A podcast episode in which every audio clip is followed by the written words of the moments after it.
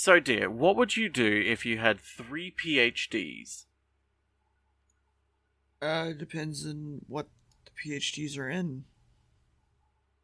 Why, everything, of course. Oh. That's right.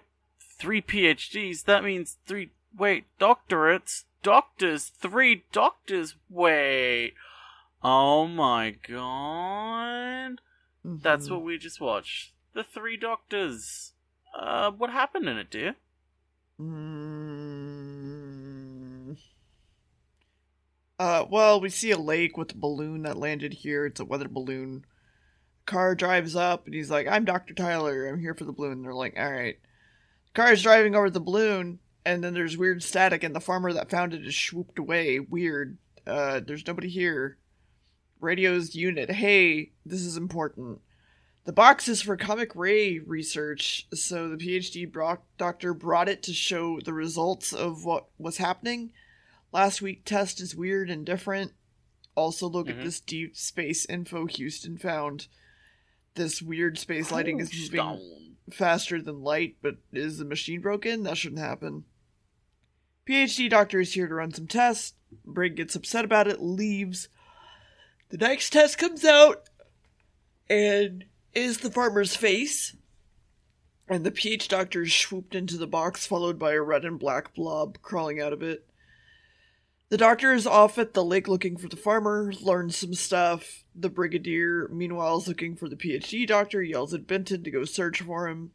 Doctor and Joe drive back up to the house, and a weird blob shows up and nearly eats Joe, but then eats Bessie. The doctor then shows up to the brig, and there you can't find the PhD doctor. And they're like, Ben, put a guard on all the drains. And then the doctor see- sees the weird face and goes, Lol, we found the farmer. Doctor checks the sink, gets tracking reports looking like they scanned all of Earth and then wound up here. The goop is hunting the doctor! Woo! As you do. and has made mistakes in catching him. It got here by a light beam. As Out- you do. Outside, a bunch of trash piles appear that scream and move towards unit, and they're like pus crabs. And the doctor sees this, and they're like, "Wow, they know military tactics." And guns do nothing on them. Benton calls the brigadier, and then he's like, "All right, evac time." Uh, meanwhile, a blob is coming out of a drain to get the doctor. Benton, Joe, and the doctor run into the TARDIS, put up the force field, so it's SOS time. They watch the Yep. blob comfortably and tell the Time Lords about it later. And then, meanwhile, at the Time Lord space, they're just kind of looking at it from afar. And they're like, this beam is coming from the black hole and stealing all of our energy. It's our literal equal and opposite force to us. It shouldn't exist. We should help the Doctor too bad. We can't.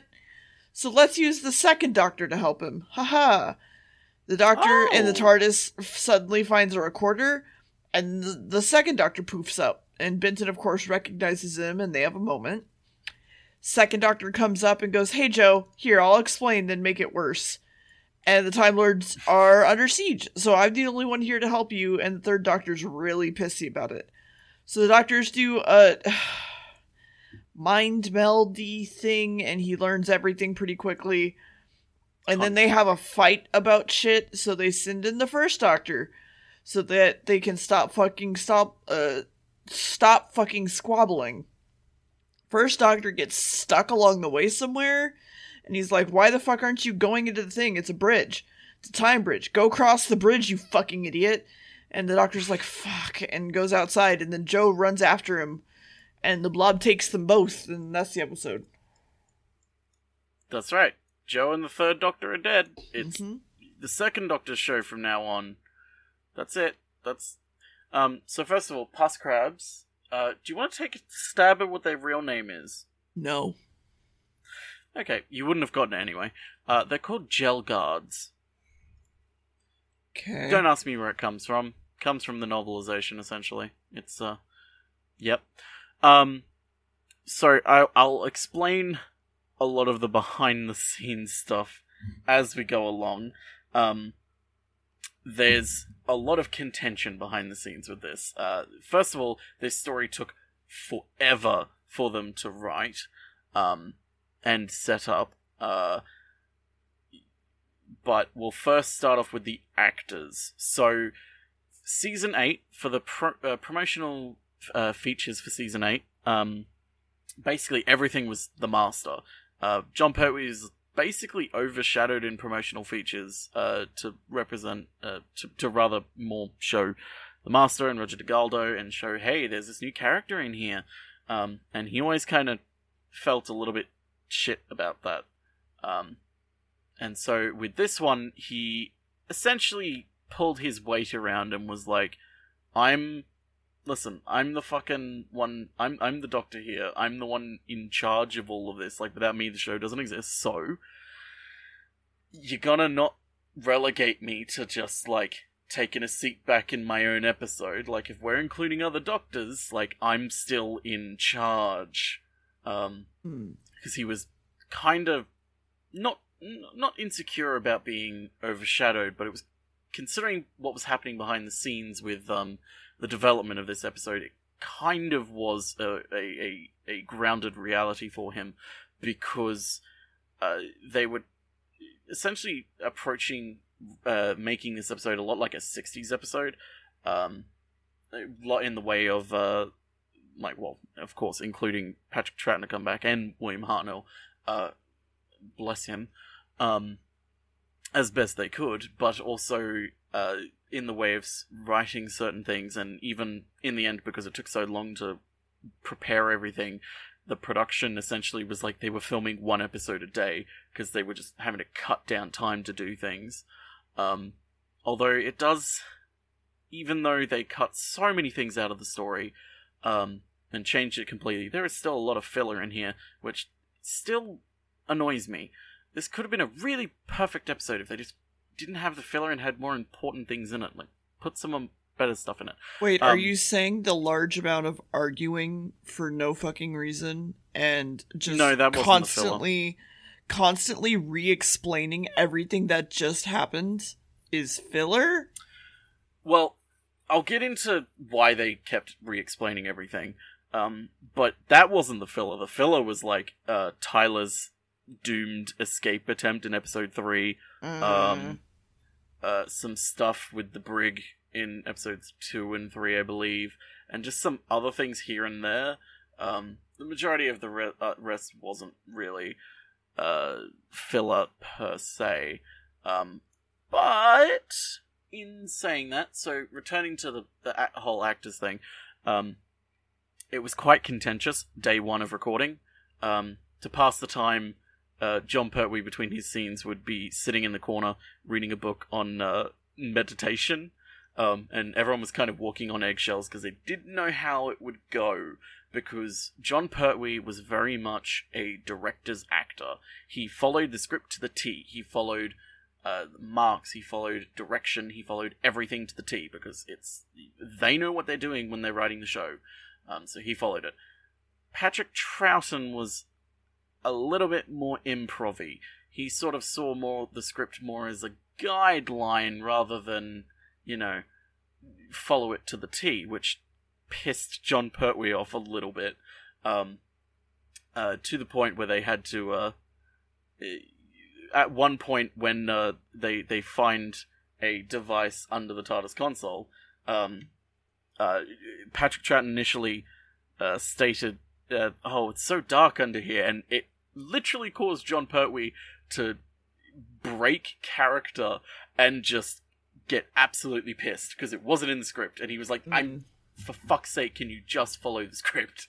Um, it- a lot of stress and contention, but in the end, it was all hashed out, and um, everything was fine in the end. It was mainly the insecurity of uh, being essentially written out in his own story in some uh, shape or fashion. But anyway, we'll keep talking about it later. What happened in episode two, dear? Uh, well, Benton gets worried, and the second doctor uh, looks on through a TV, talking about how they've been transported. So they just turn off the force field and open the doors to go check it on it, and it's hanging out, waiting for instructions. The brig notices the old doctor and goes, "Oh God!" and asks a bunch of questions and goes, "I'm a time anomaly." And he's like, "Yeah, sure, bitch." More arguing. The brig is just really confused. The Time Lords are pissy, pissy about the Doctor meeting each other and arguing again for like a good five minutes about time laws. The Doctor and Joe pass into the black hole, uh, so they'll be the ones to help the situation. They both wake up, they're in a quarry. Haha! And everything's weird here. There's also crabs. The the blog the blob, not blog, the blob is apparently blob. Antimatter, but it shouldn't exist here. It should explode when touching matter. That's weird. The Brigadier goes to contact Geneva, and th- they show the blob television to feed it useless information. While the Doctor and Joe find the lab's water cooler and computer and door that were all teleported here. Bessie's also here. Let's just go drive around in it. They see a crab watch from afar. They find footprints. They follow it. They also see, they don't see, we see the farmer from originally in the background.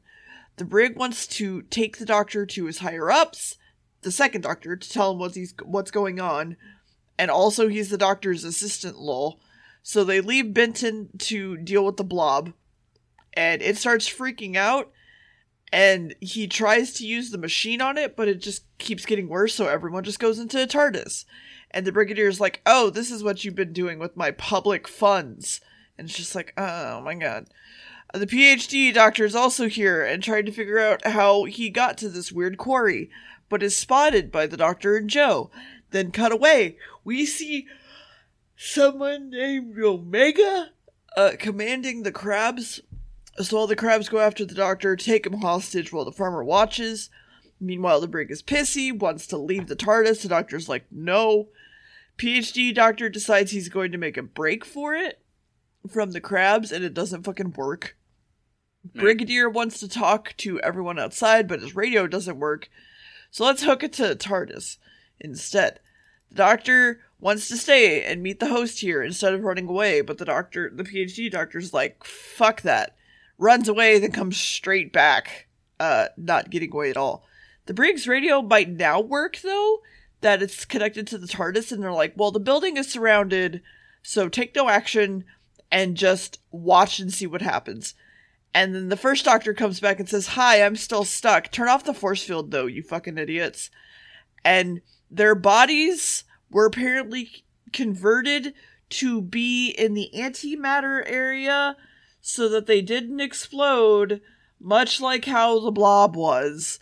And then we see the second doctor turn off the force field, and the entire building swoops away. And that was the episode. Shwitty, shwitty. Oh no, the entire building of unit has gone into the black hole. Oh no. hmm Where will unit come from now? Um, so real quick, that antimatter blob from the first episode and the second episode, the one that's jiggling around, have a guess at what that is. Uh, Like actual, like the prop that they use, not not. In Oh. You already know what it is. uh, I don't know, a magnet on the screen. It was a fun fur rod puppet, essentially a worm on a string, nearly. Hmm. um, that they applied a lot of camera effects to, turning up contrast, grayscaling, and you know, etc., etc. But yeah, it's essentially a worm on a string because it was, yeah, a bit of fur like a boa. Um, yeah, I like I like to imagine it with little googly eyes and jiggling around. Um, he's uh he's a, little- a little jiggly boy. Uh, um, so another weird random sort of fact about this is if you know the timeline of this because this episode was airing you'd think considering this is meant to be the 10th anniversary special by the way it's 10 years of doctor who eh, eh, technically um this season uh that this episode would air on this the anniversary, but it didn't. It aired in 1972 to 1973, so it just crossed over the mark. Um, but if you know your time, uh, you may know a little artist called uh, D- uh, Da- David Bo- Bowie. You heard of him, dear? Might Um, have. uh, under the influence of an incredible amount of recreational pharma- pharmaceuticals, um, uh, told Rolling Stone the plot of his uh, Ziggy Stardust stage show. Um, some have the miss, uh, the, the some have it under their thumb that uh, it's kind of inspired by this episode of Doctor Who, um, because it has a lot to do with antimatter and black holes and such. Um, it's possible. No one's ever really been able to confirm it or deny it. It's kind of just a, huh, this is weird. I wonder if this is true. But another explanation also is the fact that uh, the idea of black holes and antimatter were really fucking big at that moment. Hmm. Um, there were it was a lot of a lot of uh, journals going out at the time. Uh, uh, when uh, sort of things like this were becoming more common knowledge to be announced. But uh, I would like to note that the the book ends that sort of paragraph with now if Hartnell had actually said let all the children boogie which fucking hell. Maybe that would have been a connection but unfortunately no. Uh, it's it's more as a wild speculation so we do not endorse this fact. Uh, we we scrutinize this fact as we have no sources to check this fact. Uh, and the sources that we checked I am he and he is me. Yeah. Deer got beaten to the punch on two jokes in this by uh, the the episode itself, and I believe Deer still is angry about it. No, Um, I'm just it. I made the joke because it's a dumb joke, so for them to also make the dope joke feels stupid. Um, I I pretty much when they were like arguing, like, no, I'm the doctor, no, he's me, no, I'm him, and they were trying to be like, I'm the original, and I'm like, I am he, and he is me, and we are all together, and I was like, cuckoo, cuckoo, and Joe fucking just says that right after. yeah, And then I believe the other one is, hey, we're having trouble. Let's call in the first doctor. Hey, let's call in the first doctor. And I was just like, uh huh. Sure. god damn it. Um, so also real quick, Omega. Wow, Omega, a, a big draw uh for this episode. I'm surprised they were able to get him. Um, Omega was originally meant to be Om, uh, the the word resulting from turning who upside down. Um, really? Yep, I'm glad they didn't go with that. Uh, Ohm was later used in a novel for the name of an ancient Gallifreyan. Uh, one of, I believe, Tet, one of the founders of in that novel, but I know. There's a lot of contention. Uh, but yeah, Omega. So we get a lot of fleshed out lore of the Time Lords in this, and we'll talk about it more in a bit. But needless to say, hey, more Time Lord shit. And as I sort of said while we were watching it, it um very much follows the 70s design uh, philosophy of aesthetics over efficiency. Um like Their Dia paper is pointed out, like, the- the Time Lord's paper is circles, and it's like, why? It's like, because it looks spacey and futuristic. It's not useful. They Mhm. can't use it. It's just They literally- aesthetics. they literally would have to, like, take paper and cut it apart just in order to use circles. It's such a waste. It's it's so seventies. Mhm. But uh anyway, yeah, what happens in the next episode, dear? So we see a small recap of everybody being swooped away, and the doctor, however, is being led to to to the leader of the crabs. He wears a weird mask. His name is Omega. But wasn't Omega destroyed? No, I live. Take this weird guy away. I want vengeance. Uh, Joe and the PhD are sent into a prison cell, and they talk about what happened. Omega was a solar engineer to deal with stars and he created the power to time travel, but he feels abandoned. Joe and PhD are trying to figure out if any of them are actually enemies, and they're worrying. In the antimatter world, we find that anything is possible. Here, have a seat. And he snaps and gives the doctor a chair while they talk. And he wants a Time Lord to help fight the Time Lords because he's already winning by draining their energy. But we see that the TARDIS has swooped in because he's getting a reading. And the Brig's like, We're still on Earth, don't worry about it. Uh, so open the door and look, we're still at home. Uh, but then he goes outside and he's like, Wait, why are we in a quarry? And then the Brig refuses to think that they're in another universe, decides to go find a phone. But a crab is now coming for the doctor and Benton. Uh, the farmer then finds the brig and goes, Hi, I saw a doctor and Joe a bit ago. What about that? And he's like, All right, where? And then they see Benton and the second doctor being taken. And so let's follow them and do an attack.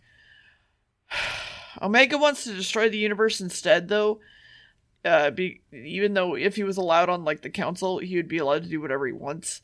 He's like, "Fuck these people," and Second Doctor isn't afraid of him, and he's like, "Oh, you're a Time Lord. Oh, you're the same Time Lord, huh?" He gets bitchy as hell, and both Doctors just like kind of let out like a really long sigh about everything. The two Doctors are arguing again.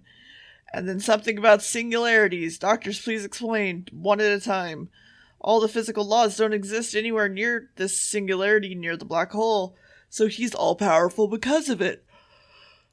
oh my god. And the doctors aren't sure they can do anything because Omega's a Time Lord. If Omega could make a whole world, two Time Lords could, you know, make a door maybe. So they do and then everybody leaves, and then they're separated up by a crab walking by. And then the doctors head into the singularity chamber, and Omega is here and is angry. And the doctor telepathically is then showed a weird goblin thing in his Omega's mind. Joe and them are running, find the flowers from a moment earlier where the doctor's a goddamn magician. The brig is trying to break in at that exact moment, though, and they, everybody gets out and they run to Bessie and take it. Back to the goblin, the doctor's fucking like wrestling with them. And the first doctor goes to talk to the Time Lords again, and they go, Time for you to go into the black hole, lol. So now that their doctor's dead, suffocated by a goblin, that's the episode. A goblin? Why, that's Omega's champion. Uh huh. Um, who was just essentially a stuntman in a suit. Um, okay, so we're gonna get into what the story initially was because it is fucking bonkers.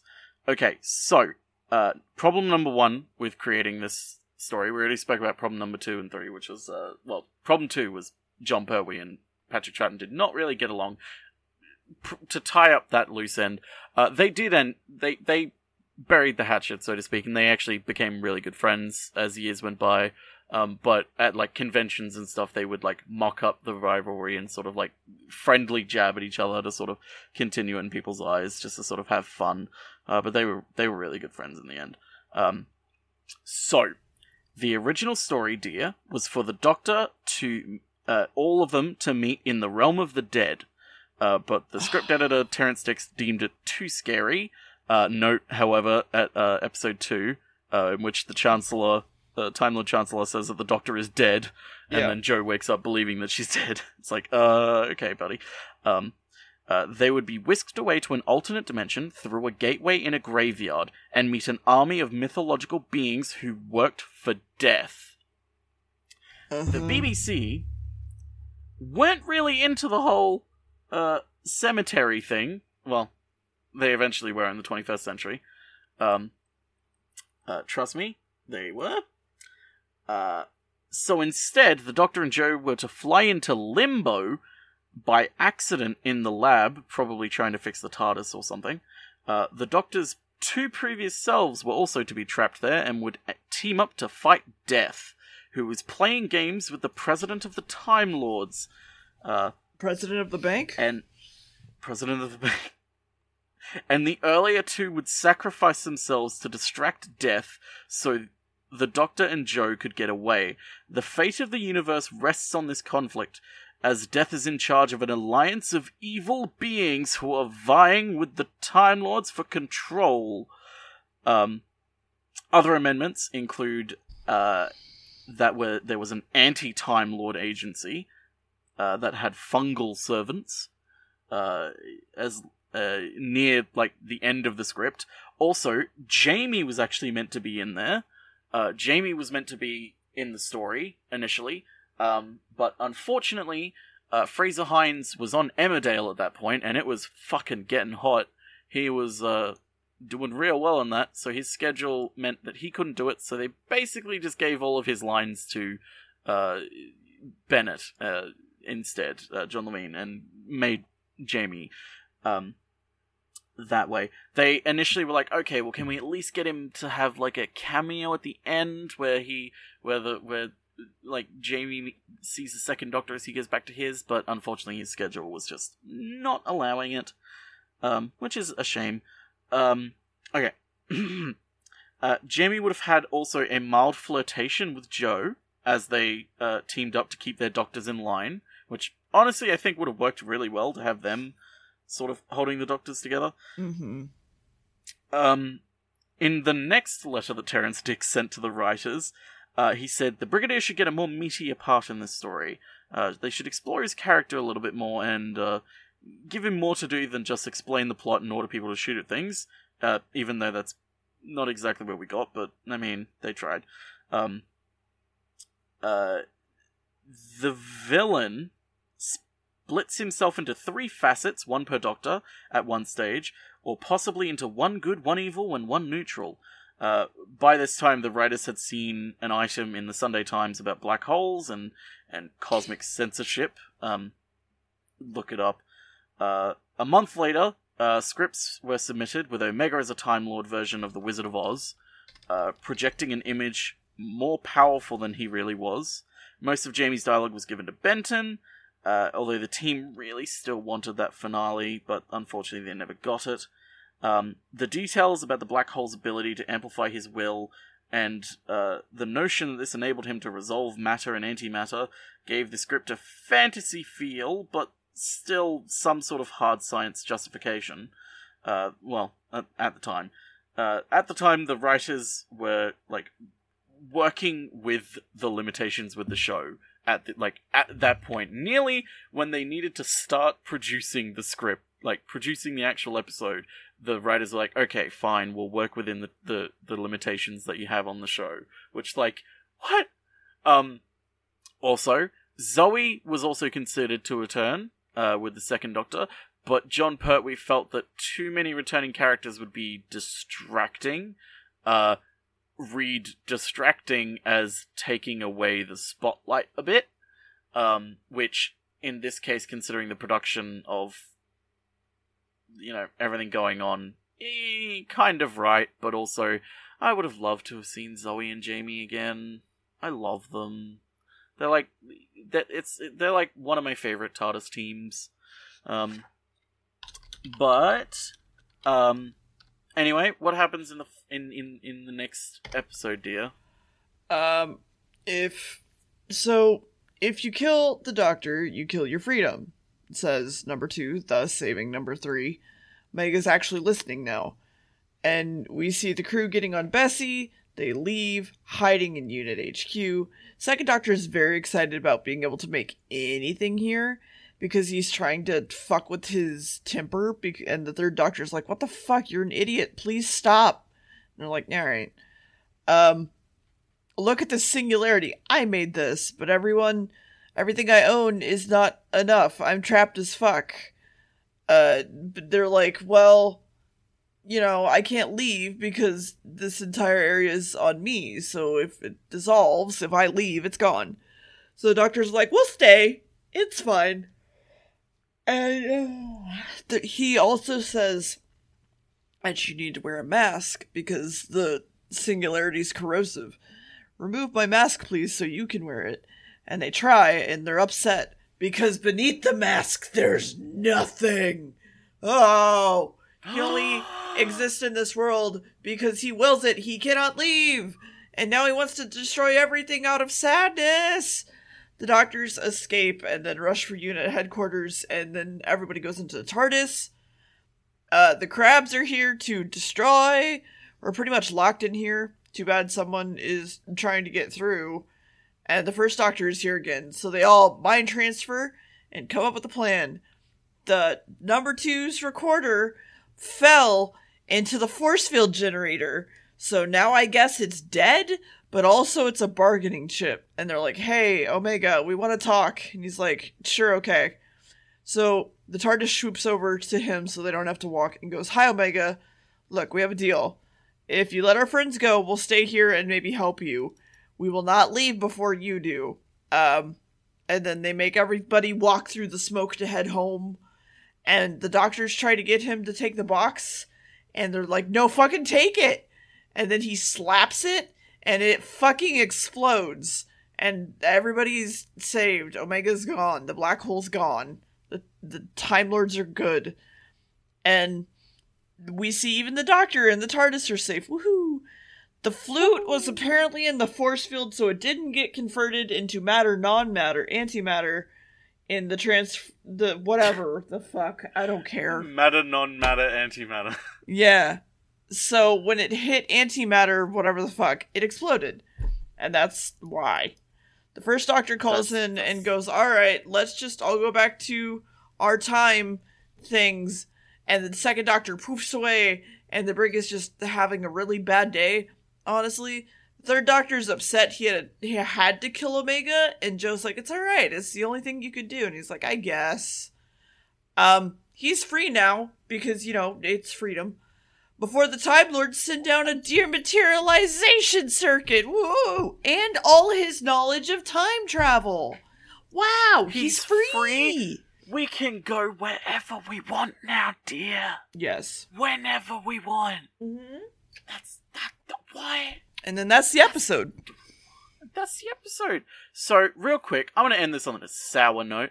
Um, so William Hartnell, um, at this point, ever since essentially Jon Pertwee took over and uh, Barry Letts became producer and uh, was running the show essentially, uh, William Hartnell had been kind of vocal in public about like he considered like Doctor Who had become garbage.